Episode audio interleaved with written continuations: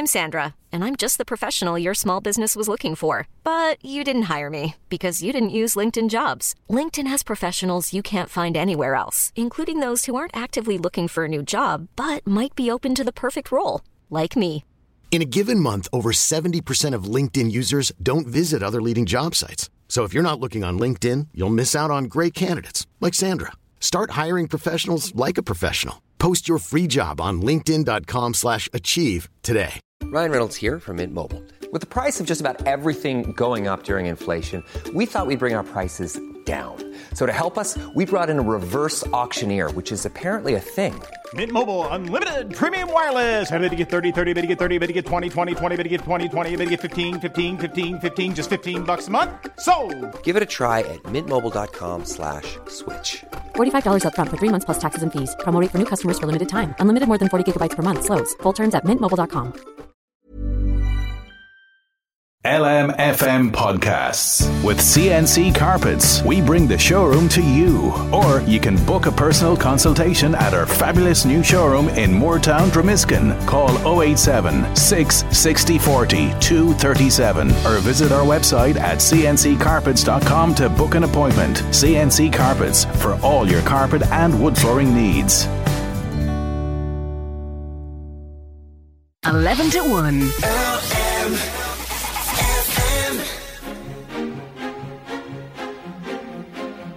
This is LMFM's 11 to 1. Sinead Brazel here. Good morning. Hope you're keeping well.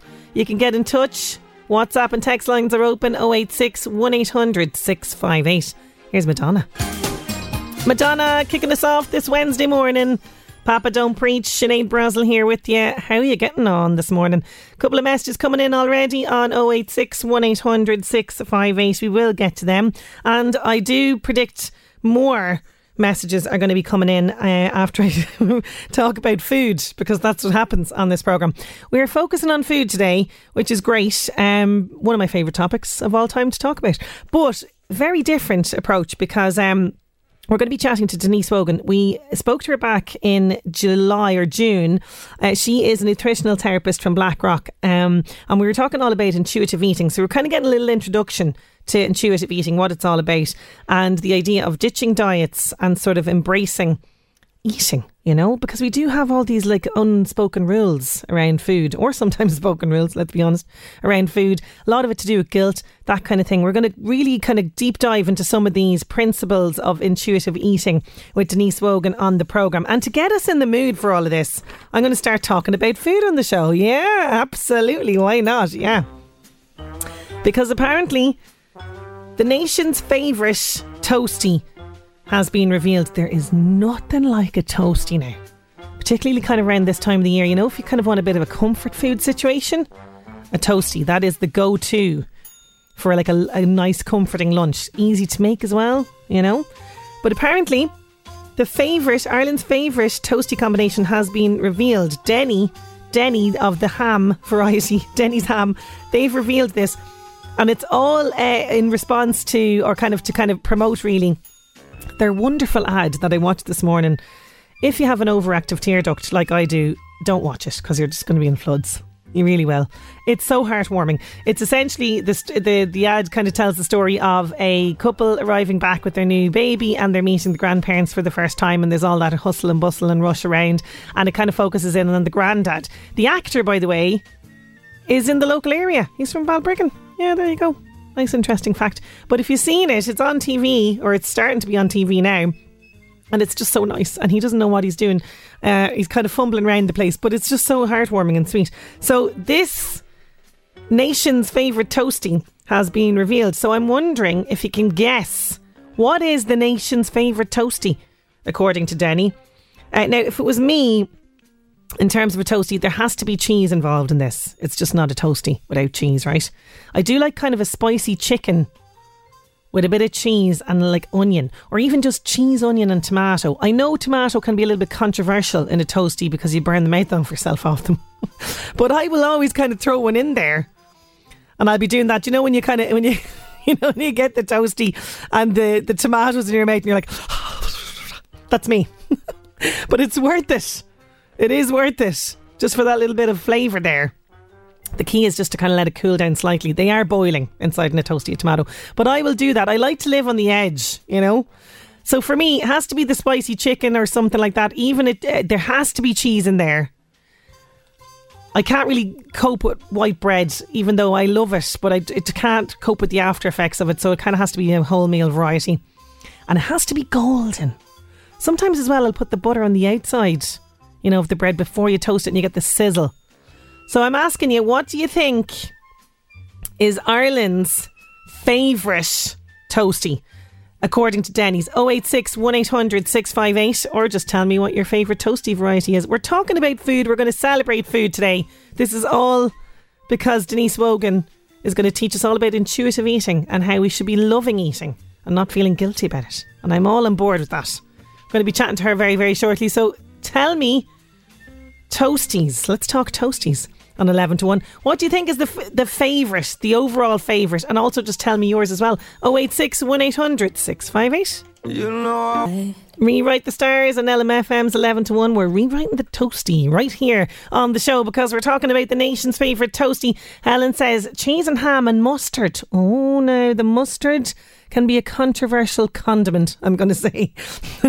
Done on top of the aga. From my mother in law, Neve Colgan. Amazing. That's a hint now. A hint to the mother in law. Maybe she might come over now with the sandwiches. Wouldn't that be nice? See when somebody else makes it as well for you? Lovely. But only if they make it right. There's certain things where you're kind of going, you need to do this right. But Neve Colgan makes them really nicely, according to Helen. Thank you so much. Ham and cheese toast, toast. Sorry, ham and cheese, tomato, onion, and loads of English mustard. Another one with the mustard. I don't know. I don't know. It's a bit too kind of peppery or something.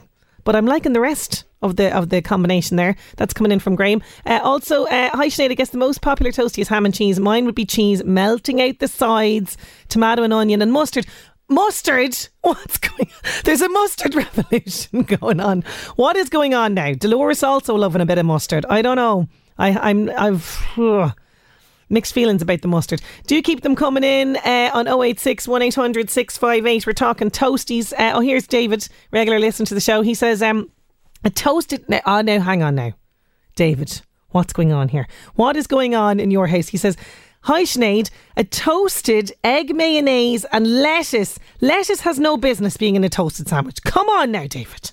Sure to be all withery and everything. How would you would you toast the bread first and then put the thing in? Is that what you're saying to me? I'll tolerate that, like, do you know what I mean? But the rest of it is just bananas. Crisps on the side. Now, interesting that you say crisps on the side, David, because uh, according to this poll, by Denny's, they're saying 70% of people chose white bread over brown bread. We're a nation of people who are un- unhealthy. 57% of people always enjoying their toasty with a packet of crisps. You have to have the few crisps on the side. Doesn't really matter the flavour. I do like salt and vinegar flavour myself, but um, yeah. I'm liking that aspect of it. What do we think is the nation's favourite, though? It's not egg mayonnaise and lettuce, let me tell you. 086 1800 658. Keep those coming in to me. 11 to 1. We are talking toasties on LMFM's 11 to 1 today. What is the nation's favourite toasty? According to a poll that Denny conducted, I will reveal that very shortly. Lots of people are guessing it. You can also just tell me your favourite toasty 086 1800 658. Hello, I'm Harry. There's Harry Styles, as it was. We are talking about the important topics of the day in this programme. If you've just tuned in, we're talking about what, you know, toasty we're going to have later on. We're also talking about the nation's favourite toasty, and you're getting in touch on 086 1800 658. Tarina says, Sinead, the best cheese toasty is cheddar cheese, crispy bacon. Oh, yeah. With a mayo slash mustard dip on the side. Another one for the mustard. Yeah, I like that you've put it on the side because there's something about sort of dipping your toast into a bit of mayo or ketchup sometimes. Controversially, I'm going to go there. You know what I mean? Uh, my favourite toasty is the cheese toasty has to be oozing out the sides, so lots of cheese in it. That's coming in from Craig. Yeah, well, you see, you've got one element of this right, but not the other. We're asking, what do you think if the favourite is? Loads of people getting it. I can reveal. I mean, the clues in the name, really. Denny's are behind this. So, of course, it has to be Denny's ham in there. Uh, so, ham and cheese. Ham and cheese. Keeping it simple. That is the nation's favourite sandwich, according to Denny. And uh, as I said, 70% of people choose white bread over brown. 57% love the little packet of crisps on the side. A toasted sandwich maker is the preferred method. Uh, followed by popping it under the grill, frying it on the pan. Now, that's one I've not tried actually. And filing, finally, just using a regular toaster. You see, it's not the same. You know those little bags, the toaster bags? I'm sorry, they don't. It doesn't work. You need a sandwich maker, really, don't you? Or into the George Foreman or something like that. That's what I do. Some people have put them in the air fryer. Yeah, and they look amazing. Haven't tried it myself, but there's another one if you don't want to be watching it. You know, you just time it and away you go. Uh, the best toasties are made by ourselves. You see, 62% people say that they are the only ones making the best toasties, followed by their mum. Uh, and then dad, granny, aunts, and children trailed behind in the toasting, making steaks. So there you go. And this is uh, treating yourself to a toasty is the number one thing after work as well. So whether you want it for lunch or kind of an afternoon snack or even it's good anytime, isn't it? An El Toasty. But if you haven't seen the um, Denny ad, do check it out. It's so heartwarming. It's really, really lovely. It's going to be on TV at the moment and it's all kind of celebrating granddads and toasties. So there you go. Ham and cheese. It's the top toasty. There's our REM.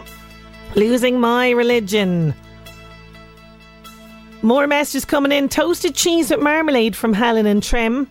Somebody saying here, I was over in Seamus Ennis Cafe in Naul and they had the best toasties ever. It was roast chicken, stuffing, and cheese and white bread. I never had that combination on a toasty, but it was fab, says a Ballybrig listener.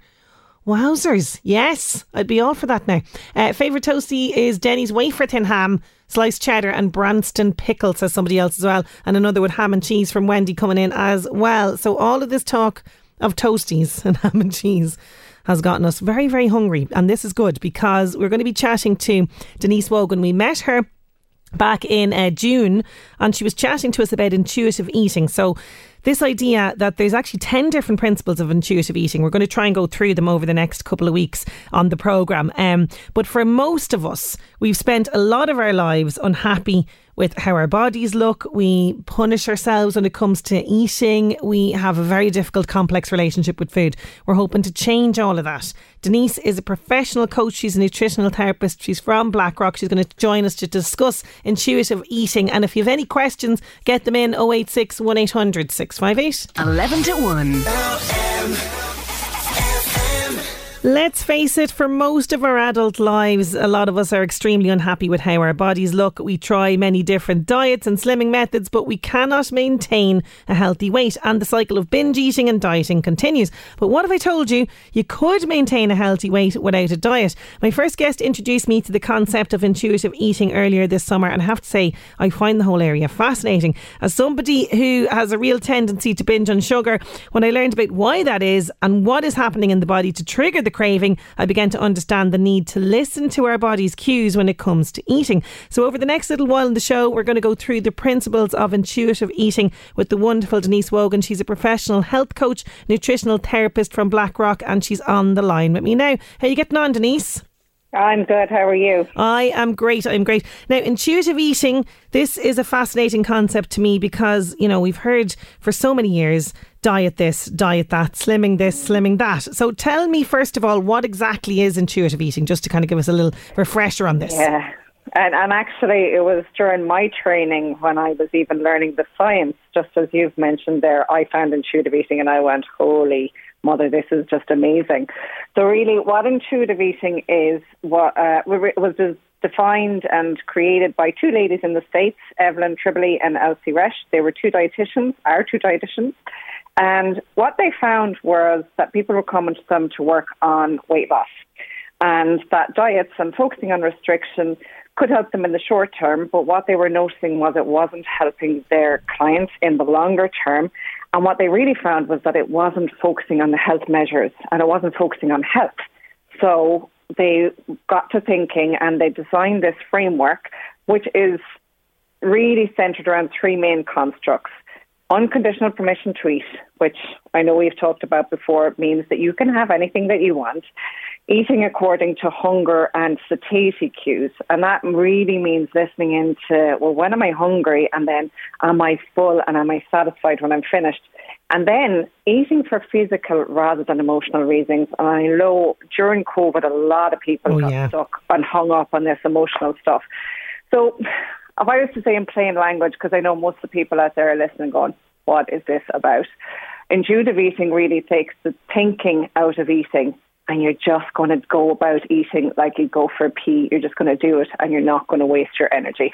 Okay, that's like music to so many people's ears because, uh, like you, like it's only when you kind of uh, identify the fact that you know, even when we sit down to eat a breakfast or whatever meal it is, you're so right. There is so much that's going on subconsciously with us. How many calories in this? How much will I eat of this now? Will I have to work this off later on?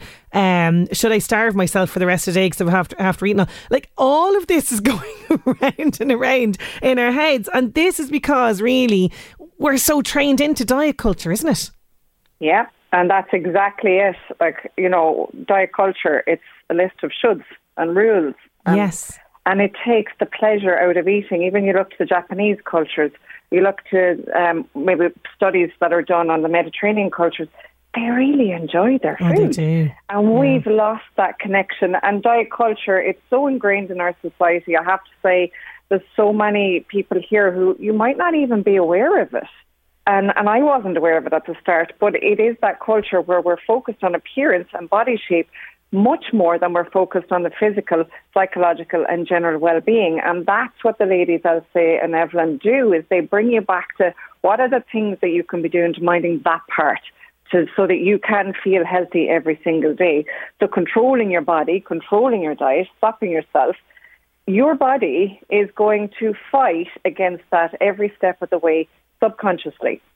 So biologically and phys- psychologically, you are wired to survive. And if you restrict yourself, your body is going to fight against that. And that's a really hard place to be. It really is. Now you have a couple of. Uh, we were talking about rules, and you have a quiz that you ask clients about this. Uh, tell me about the food rules. So give us, give me, give me the quiz essentially, and let's see if I fail your quiz. well, I won't go through it all because it's not a. The thing about this area of intuitive eating is it's not uh, black and white, and Yeah. that's part of when we talk about all of this. We're bringing our physical and we're bringing our mental. Um, b- bringing the physical and mental into our discussion. So we're connecting your mind and body. So we wouldn't be able to go through it all. But Okay. Really, like I did mention to you earlier, like how much headspace does eating actually take up for you? And if you're sitting there nodding right now, going, Jesus, yeah, I think about food a lot. I do, That's yeah. an idea that food rules are at play. Other things is, are you comparing what you eat to others? So are you going out in a restaurant and you're wondering, I'm going to wait now and see what's everyone else ordering and then I'll put in my order? Or even thinking what they might be thinking about what you're eating? Uh, the, the reality is, is that most of us are so selfish. We're not really, but we do have that thought going on in our head. Other things like, what do you think about carbs? Should I have so many carbs a day?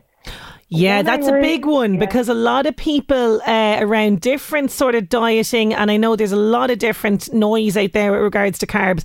Carbs are always kind of seen as evil, but then you know you have uh, trainers that'll be saying, "What are you doing? You need carbs to fuel your body." Well, you know, and you have lots of that going on, and it's about maybe portion control then as well. So I have a complex relationship with carbs. I'm going to say I do try to say have um, like I wouldn't restrict them completely from my diet, but I would try and reduce the amount, the portions of them because for me personally, I feel quite sluggish after too much of them. Do you know? Yeah. I suppose part of the process of intuitive eating is so that you can lean into the awareness of what your body finds filling. So that you're not relying on, okay, is it 40 grams of carbs I should have? It's you're beginning to understand, okay, well, if I eat one potato and I'm not full, can I have another potato? Because if we don't fill ourselves up, then our brain is going to be thinking about it. And the moment something goes off, that's when oftentimes, and a lot of women, I get this, they're sitting down and they can't get past one packet or two packets of crisps at night because mm. they weren't really listening into that hunger. So is there a rule there sitting down at the table that I should only just have one potato, but maybe two potatoes is what I really need? And could I have that? Because let's just remember about the fuel thing. So when you think about carbs and you think about training in the gym, you're just thinking about doing more work. So you're asking your body to do more work. Your brain wants carbs every single day when you get up. And the two things that your brain wants every morning when you wake up is safety and fuel. So the one thing that your brain needs is carbs. And we have so much conversation around carbs that we shouldn't have it. And if you don't feed your body carbs, your body will go, okay, I'm going to take fuel source from someplace else. Oh, yeah. you know where I'm going to take from? I'm going to take from my muscle because it'll take me too much energy to break down the fat. Yes, and this is the problem oh, why we, yeah. we keep have carrying around the fat and not the muscle. And you know, this is one yeah. of the things that I love around this, and it's something that I definitely have put into practice since the last time we were chatting. Honor your hunger, honor your health. I love that. So instead of feeling when we are feeling hungry, instead of me kind of going, "Oh my god, how am I hungry? I just ate something," I'm like, "No, no, hang on a minute." Honour my hunger. Why am I hungry? And it might be exactly what you've just said, Denise. I've only had one potato at dinner time. So yeah. in the last little while, I've, I've noticed, okay, let's increase, you know, the amount that's on the plate at dinner time. And later on that evening, if I am a little bit hungry, oh my God, just have something. It's not, and it's about kind of being really conscious in that moment and kind of going, I'm feeling a bit hunger, hungry. I'm going to honour that. And that's a massive step, isn't it? Yeah, because everybody is different everybody needs different amounts of foods. On a div- eh, any given day, you're going to need different amounts of food. At the different time of the month, you're going to need other amounts of food. So, by having strict rules and not honouring and listening to that hunger, you'll leave yourself where Okay, so we've all, every generation and every century has existed in a world of starvation. So our minds and our cognitive thinking might be ahead in terms of what we know. But sorry to say, our genetics are stuck in the starvation. So if you are not feeding your body food, then it's going to hold on to everything. It's going to hold on to your fat cells so that it can use that at some point to use it for energy in case there's a famine coming. But that's kind of like when you go back into the history of genetics and yeah. all of that, which is hard. So hunger and health they're so closely linked. Hunger is primal. It's as normal as breathing. It's what I said earlier. It's about uh, you need to go to the pee. And if you ignore that, your body feels uncomfortable. If you don't go to the toilet when you need to go, your body feels uncomfortable. It's the same thing with hunger, and we try and manage it with rational and logical reasoning, and we get let down because our body fights against it. Yeah. And those mechanisms that when we're not eating enough will kick in, we'll get higher cravings. We'll not trust ourselves that we're actually full, and then we give ourselves a hard time later on when we're overeating. And this is this is what Evelyn and what so many of us who are practicing in this way see that that overeating can actually be stemming from simply not eating enough and having those restrictive rules in your diet. Okay, so you have some homework for us. This is uh, what we're going to do for, before the next time that you, you come yeah. back on. So the first one here is to notice the hunger cues. So, you know, uh, when you wake yeah. up first in the morning, that'll be one. So you're going to making people aware of, okay, take notice of when you're hungry. That's the first one. What's, what's the rest of the list here now that you want us to kind of pay attention to? Yeah. So the hunger can be really some of the one of the hardest principles for people to connect with, and that's because after a time when your brain keeps telling you something, the body just gets tired and it goes, "Shit, I'm not just gonna, I'm not gonna try anymore." So what I want you to do when you're thinking about this hunger piece is really just keep it keep it simple and notice it. Notice it and don't expect yourself to do anything. Just notice and then see what you did. You were noticing and then you had your own thoughts and you started acting on them. Yeah. So that's part of the piece of building trust. But hunger feels so different for everyone. So for somebody, it might be gurgling or growling in your stomach.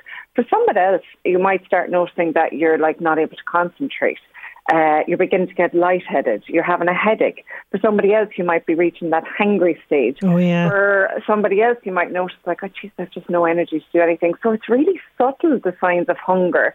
So just to remember these, and I'll go through them again. So when you're going through these months, this month, thinking, just remember these few little things I'm going to share with you. What's happening in my stomach? Am I growling? Am I gurgling? Or am I feeling an empty sensation? Is my throat gnawing or is it aching? Is my head lightheaded? Am I having a headache? Am I having trouble focusing? In my mood, am I noticing myself a little bit more uh, irritable, or am I energy? Am I sleepy, or am I feeling kind of apathetic to doing things? Then that's you beginning to notice hunger. And it's actually quite a simple thing when you say it like that, but it's more challenging to remind yourself to remember to remember to do this boring little thing of checking in on my hunger. I love that one. Yeah, that's a great one, and and it keeps you on track. Um, I'm, I'm running massively out of time here, Denise, but I, I think. I think though to, to start with, we've come we've come on the we've got a good starting block with regards to this. If uh, people want to get in touch with the Denise, they can. Foodie.ie is the best. Food with double e's at the end. .ie, and uh, we also have email and and mo- mobile number that I'll give out as well. But Denise, thank you so so much for joining You're us with all that information. Thanks a million. Good luck with your hunger for the month. Thank you so much. Denise Wogan there. So that's our homework for this month. Listen out for when your hunger cues are, what feelings you're having. Note the time that you're feeling them at as well. Uh, it would be good. And we'll have more from Denise next month. If you want to get in touch with her, as I say, foodie.ie and also Denise at foodie.ie is her email. I also have her mobile number as well. If anyone wants it, you can get in touch with us here 086 1800 658. 11 to 1 with We are heading towards 12 news, but very quickly before we do, we will be chatting to author Grace Tierney from Stamullen, and she's back with more word foolery now. Every month, she gives us a mystery word on word foolery, and today's one is a tongue twister. It's lucifugous. Lucifugous, I hope I'm saying that right. So we're asking you, I've got two books up for grabs. I have, where are they gone to? I've got Breaking Point by Edel Coffey and I've got The Last to Disappear by Jo Spain up for grabs. I want you to tell me what you think the word lucifugous means? L U C I F U G O U S. Do not Google it. The funniest explanation for this is going to win the books. I'm thinking if it's to do with our theme, which is around education, it's going to be maybe something like that a teacher might say to you if you were in trouble. That's my guess. But lucifugous, what do you think lucifugous means? All coming up in word foolery after 12. 11 to 1 with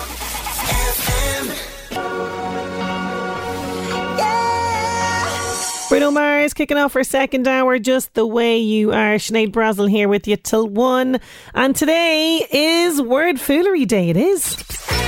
It's time for Word Foolery Wednesday. Word Foolery Wednesday on LMFM with Grace Tierney. Word. Yes, Word Foolery Wednesday, and that means we have a mystery word, and our mystery word is an absolute mouthful. Lucifugous is the name, is the word. So L U C I F U G O U S. Now, we will know if you Google, okay? We will know this, but every single month when Grace comes on, she gives us a mystery word. We need you to guess the mystery words, okay? What do you think the mystery word might mean? Now, I get, I gather that some of you have already been cheating and looked up Google. Some of the suggestions that are coming in. I have no idea what it means. All I can think of is that it's definitely something a teacher would say to you if you were bold. Do you know what I mean? Give up that lucificus behaviour. Yeah. Oh, yeah. And you'd be going, Lucificus, what, what's she on about? Like, you know what I mean? Uh, so I have two books up for grabs. The funnier the explanation for the word, the better. Okay, so we have Jo Spain's the Last to Disappear, uh, a luxury winter resort, three miss, three missing women, one body. Ooh, intriguing. Also, the brilliant Edel Coffey. I have another copy of Breaking Point. One mistake could cost her everything. It's a gripping, compulsive page turner. Uh, that's what Marian Keyes says. It's two really kind of thrillery, great twisty turny books up for grabs today. You need to tell me what does lucifugous mean? The funnier the suggestions, the better. We don't want really the right answer. We want the wrong answer. 086 1800 658. LMFM Northeast Update with Senator Windows. Senator Windows products will help you create a secure, comfortable, energy efficient home you're proud of. Call 0818 774455. On this day in 1973, Jackson Pollock's painting Blue Poles sold for $2 million. And today is World Alzheimer's Day. Millions of families struggle with the challenges due to Alzheimer's disease. The world lights up purple on World Alzheimer's Day as well. Uh, so it's really dedicated to raising awareness around Alzheimer's and dementia. LMFM Northeast Update with Senator Windows. Creating the perfect home is a journey. Let us guide you. Visit our Drogheda and Dundalk showrooms. Discover more at senatorwindows.ie. Keep your suggestions coming in. Lucifugous, what do you think our word means? Lisa saying bringing light or insight, which could maybe be what it is. Uh, you see, I'm kind of thinking it's bad because I'm kind of going, Lucifugous kind of sounds like Lucifer. That's where my mind is going with regards to this. What do you think it means? Keep them coming in 086 1800 658. Now, time to check, check in with the world of celebrity. The Buzz on LMFM. Keep up to date with all the latest news and gossip on the LMFM app.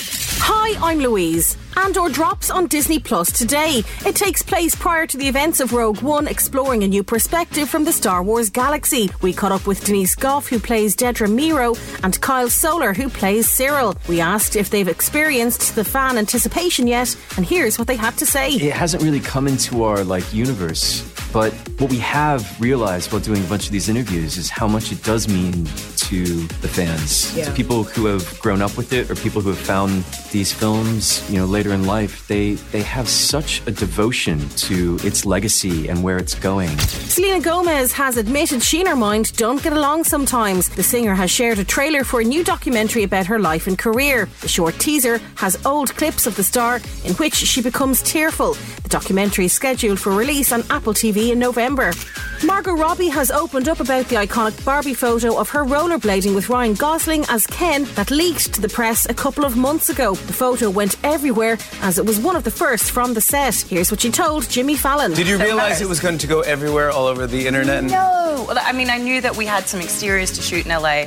I knew, okay, once you're doing exteriors, you're going to get papped. There's probably going to be a little crowd of people who are going to Yeah. take notice because, you know, the fluoro, you know, we stand out a little in those outfits. You, you think? Yeah, Yeah. yeah. And so I knew there would be a little bit of attention and probably some photos would get out, get out there, but it, it- not not like it did. It was it was like mad. That's the buzz. I'm Louise. The Buzz on LMFM. Keep up to date with all the latest news and gossip on the LMFM app. Don't be shy. Send in your suggestions for what you might think the word lucifugous means. We're looking for the wrong answers, right? Just for a bit of crack. We're going to be talking word foolery with Grace very shortly. First, it's time for Prince.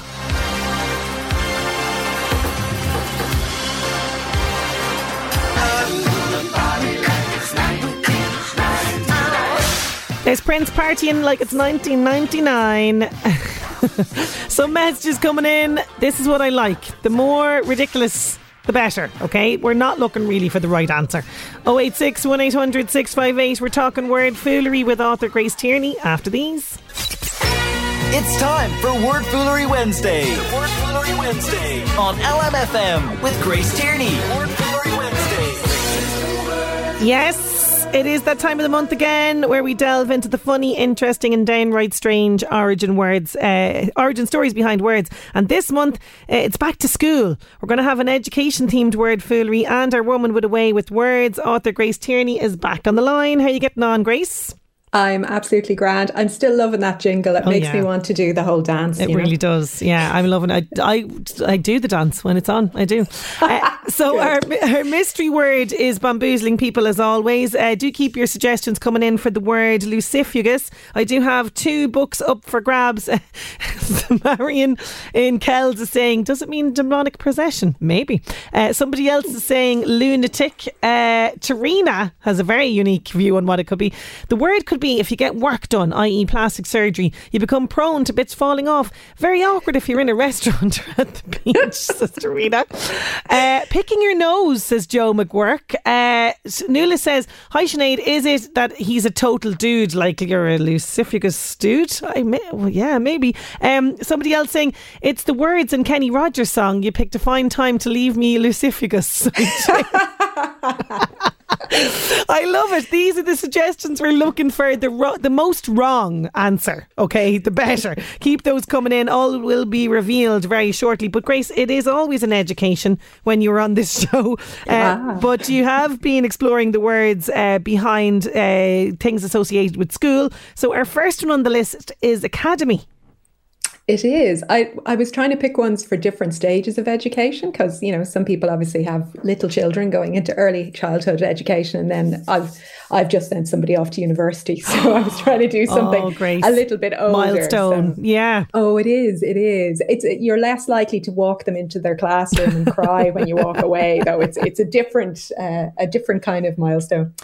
But uh, anyway, so I thought I'd do something academic for that reason. Uh, so academy and academic, all of those words are uh, all basically from one root, uh, which are the Bronze Age Greeks. Um, so we're gonna we're gonna throw in a few demigods and things into into this one today. But uh, ultimately, it's actually named for a garden, which I quite like because I love my garden. Um, so it starts with a Greek hero called Academos. So if you misspell that slightly, you get academy, uh, which would be a big clue. So he was renowned for saving the city of Athens due to yet another disaster caused by Helen of Troy and how pretty she was. And yet again, this is not Helen's fault. The Trojan War was not her fault, okay? And this one wasn't her fault either. I think she had a terrible life. I actually feel quite sorry for her. So King Theseus, if anybody really knows their Greek stuff, they might remember his name. He slayed the Minotaur on Crete. He was Oh, the one yes. that followed the Remember line him, of thread. yeah. So at this point, he was the ruler of Athens. He was now aged 50 and was widowed. And he decided to abduct Helen, who at that point was aged 12. So Oh, we're not looking too well at that king at this stage. No. Um, her twin demigod brothers were Castor and Pollux. So these are the ones that give us Gemini in the astrological side of things later on.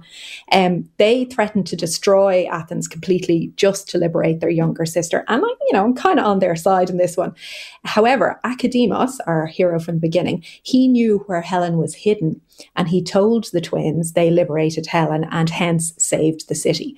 Uh, so everybody loved him. Uh, when he died, he was buried in an olive grove on his own land, which had been dedicated to Athena, the goddess of wisdom. So we're getting into the education bit now. Okay. So we now fast forward a few years. Academus is gone, but we meet Plato, the uh, philosopher, wise man. He founded his academy in the same olive grove in uh, 387 BC, and it was the first ever higher learning institution in the Western world. So it's our very first university, I suppose. Uh, the subjects there included mathematics, philosophy, and astronomy, and the students could be male or female, which is quite progressive Oh, for the time. was, yeah. Yeah, uh, one of his students was Aristotle. Um, and unlike our universities, it was free to attend. Oh, listen, we could take a lot from these guys. I'm a major shout out uh, for Plato on this one. Um, but interestingly, the uh, the site of the academy was actually rediscovered in the early 1900s, and it's now a free museum. So if you're in Athens, you can actually visit the original academy. That is so cool. So that's where the word academy comes from. Love it. Now, the dreaded task that is always given for homework by teachers, they love doing it. And on a Friday as well, they'll they'll spring this one on you. It's the essay. I know. How many times did I spend a Sunday evening writing an Yeah. essay? Oh, oh. Lord. Not good. I'm glad I don't have to do that anymore. Um, so, yeah, and the classic is write an essay about what you did on your summer holidays. Yeah, yeah, I know, absolutely. it does have some surprising connections, though, when you look into the word itself. Uh, so, connects back to poison and to gold. So, I thought that was kind of fun. Uh, the word comes into English in the late 1500s, uh, directly from French, where it meant to try something. And your teachers may have told you that essay something is to try. So, it meant to try out your ideas in a short literary composition. Uh, that wasn't always what my essays looked like, but you know, I tried my best. Um, the word had an earlier life, however, in Latin, where it was associated with trying or testing or weighing something. And that's quite easily seen in a related word, assay, rather than essay, starting with an A, um, which is still used around testing the purity, quality, weight of metals, such as gold. So you would assay gold. There's an assay office, that type of thing. Um, and in fact, they, that came from assaying food and drink to check whether it was poisoned or not before it was offered to the king or queen. So when you're writing your essay, you may not be testing for poison, but you should weigh your words and try out and assess your ideas to make sure they're of sufficient quality. I love it. That is absolutely brilliant. And now, you know, when you write an essay, you won't feel so bad because you're like, there's a really cool story behind it. it involves poison and exactly. gold. Uh, now, dunce is a word that I don't like because I just think of some poor sod standing in the corner at the top of the room with a hat on him or something like that. Uh, tell me about dunce, though, and the origin behind this. I know it's just cruel, and It I'm is. really glad it's not a thing that's in schools anymore. No. But I couldn't resist it because it had a good story behind it. Okay. So, not all my words are cheerful, but they're always interesting. Um, yeah, so thankfully we don't do that anymore. And any teachers that did, I bet they didn't know the origins because they actually lie in the world of theology, which is not where I would have gone for this one. No. So there is a man called John Duns Scotus. Right? So D U N S and then Scotus. And he was born in 1265. So we're going way back. Um, his surname actually comes from combining the name of his village, Duns, and his nationality, Scottish. Scottish, sorry. So he studied at Oxford, he taught at Paris, and after becoming a Franciscan priest, he settled in Cologne. So he was quite well traveled for that era, and he was very well regarded theologian. However, he was known for liking conical hats. Yes, a bit like the wizard hats in Harry Potter, right? Um, so this is where we get the hats. Um, his theological teachings, which combined elements of Aristotle and Saint Augustine, but re- rejected Aquinas. Somebody better than me can explain those subtleties, um, became known as Scotism after his name. And his work was influential during the Middle Ages, and his followers became known as Dunsmen from his other bit of a surname, Okay. or Dunses. Dunses. See where Okay, all see where it's coming from. Yeah. Yeah. However, by the 1500s, his ideas had fallen from favor. Theology is a controversial topic, and dunces were ridiculed as being resistant to new ideas or unable to understand them. Oh, yeah. So by the 1600s, schools then had a dunces table for students that were struggling.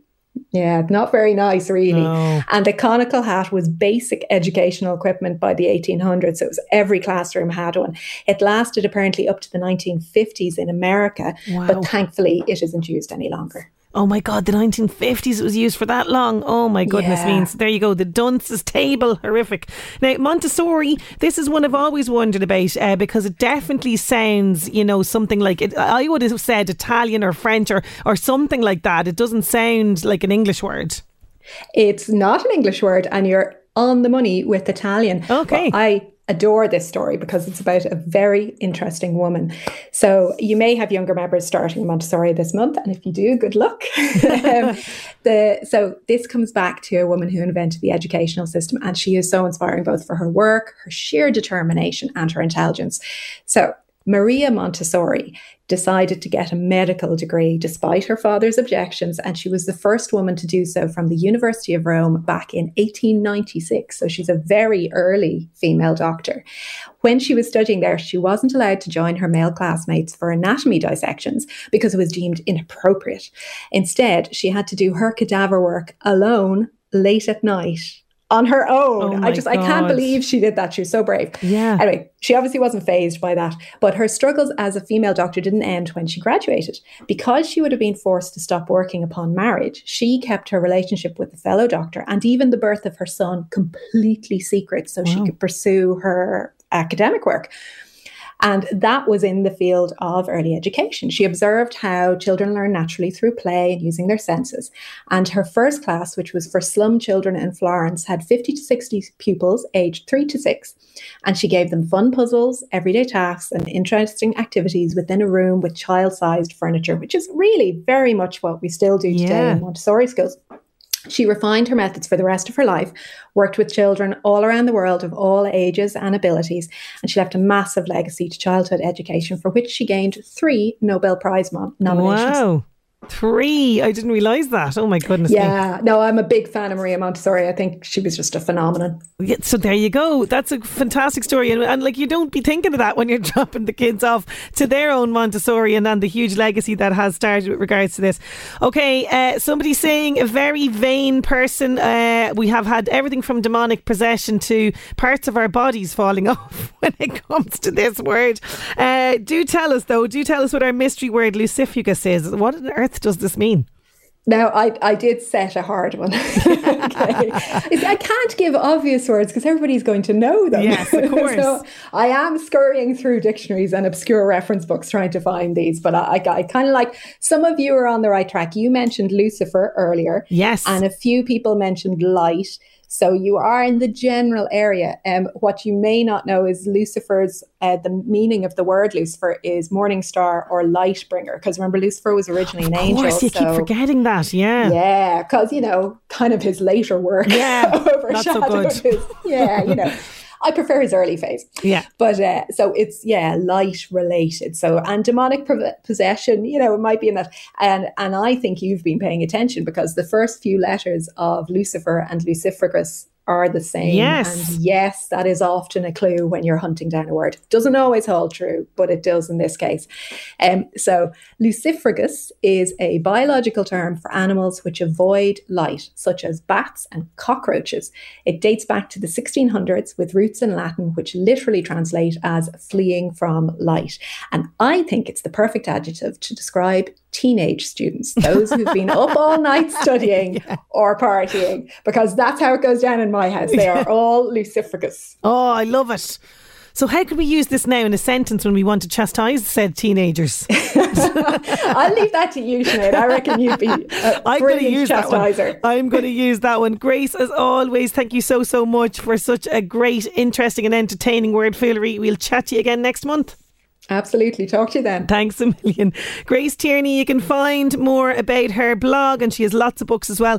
Wordfoolery.wordpress.com. And the latest one that she has is Words the Vikings Gave Us. Everyone that entered into our competition, I will put you all into the hat, and we pick a winner for those two books very, very shortly. 11 to 1 with Gilmore's Mercedes Benz Kingscourt. Visit our showrooms or check out our new website, gilmores.ie, to see the amazing 222 range of Mercedes Benz cars or our huge selection selection of used Mercedes Benz vehicles. Gilmore's Mercedes Benz Kingscourt. The best in motoring here for you. Follow us on Facebook and Instagram.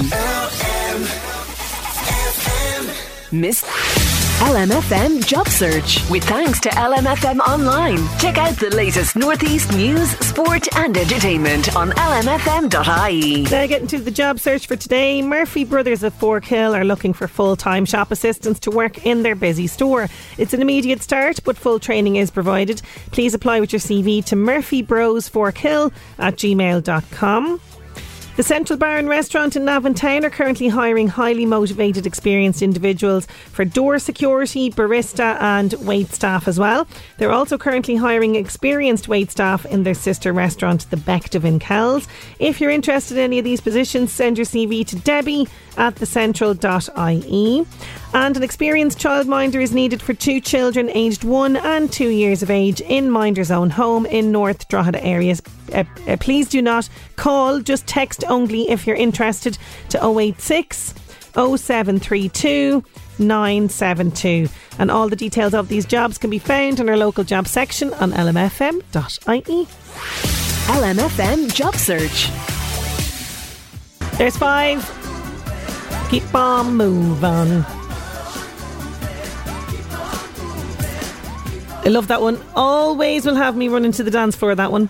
Speaking of dance floors, on Friday we will have our Friday floor filler song, but it's a little different this week because you see, every week Fionn in production really does help me out with the Friday floor filler song. So really, it's his Friday floor filler song. So we're going to be calling it Fionn's Friday floor filler song. I mean, because I need more F's in that sentence. so Fionn and myself have done a little video for our social media, giving you guys clues in advance for this week's Friday's floor filler. Oh God, I'm going to regret this. Uh, but it's going to be up there in the next day or two, uh, so you'll be able to kind of get a sneak peek of our Friday floor filler song before Friday. Okay, uh, so keep an eye out on LMFM's Instagram, particularly, and you'll get a little clip of myself and Fionn doing not a dance, you know. But uh, yeah, we're we're there in the video asking you to, you know, guess the Friday Floor Filler song this week. So that'll be coming your way on Friday. Back to today. Going to take a quick break. We're back with music from Picture House, and I also have a winner of our books. 11 to 1. Congratulations to Tarina Corrigan. You are getting our books. So I'm sending you Edel Coffey's Breaking Point. Uh, that's a real thriller one. And also, this is a, kind of in the same vein. So if you like a crime kind of thriller one, Jo Spain, The Last to Disappear. We're sending you both those books for your wonderful description for the word Lucifugous. Thank you so much to everybody who entered. Speaking of competitions, uh, we are having our big Best of Louth and Meath competitions awards tonight, uh, and I'm very much looking forward to meeting all of the local businesses that are, you know, nominated in the different categories. We were just really blown away by the amount of nominations and entries that came in for this. Everything from the best breakfast roll to best barber, beauty salon, best coffee, best pub, all of that, and I think it's just wonderful to see that the local business community is so, so well supported here. So we're going to get a little bit glammed up tonight and have a bit of crack and give out uh, some lovely awards at the Best of Louth the Meath Awards. So best of luck to all of the local businesses who are nominated in that. And um, yeah, should be a good night guaranteed. And I have to say a big thank you to Bord Gáis Energy and also to localheroes.ie who supported this. Thank you so much to them. Now, uh, that is our lot on the show for today. Thank you as always for your company. I'd say half of the Northeast has gone off to make t- ham and cheese toasty sandwiches after our chat this morning. Enjoy them if you are. I'll leave you with Picture House. LMFM podcasts. With CNC Carpets, we bring the showroom to you. Or book a new showroom appointment on 087 660 4237. AdWanted UK is the provider of single source media data for agencies, media owners, brands, and academic institutions. And thanks to our rebranded news offering called The Media Leader, we can also lead the way in championing excellence and inclusion in the media industry. To find out more, simply visit the media leader.com to subscribe to our daily bulletins. The Media Leader from AdWanted UK.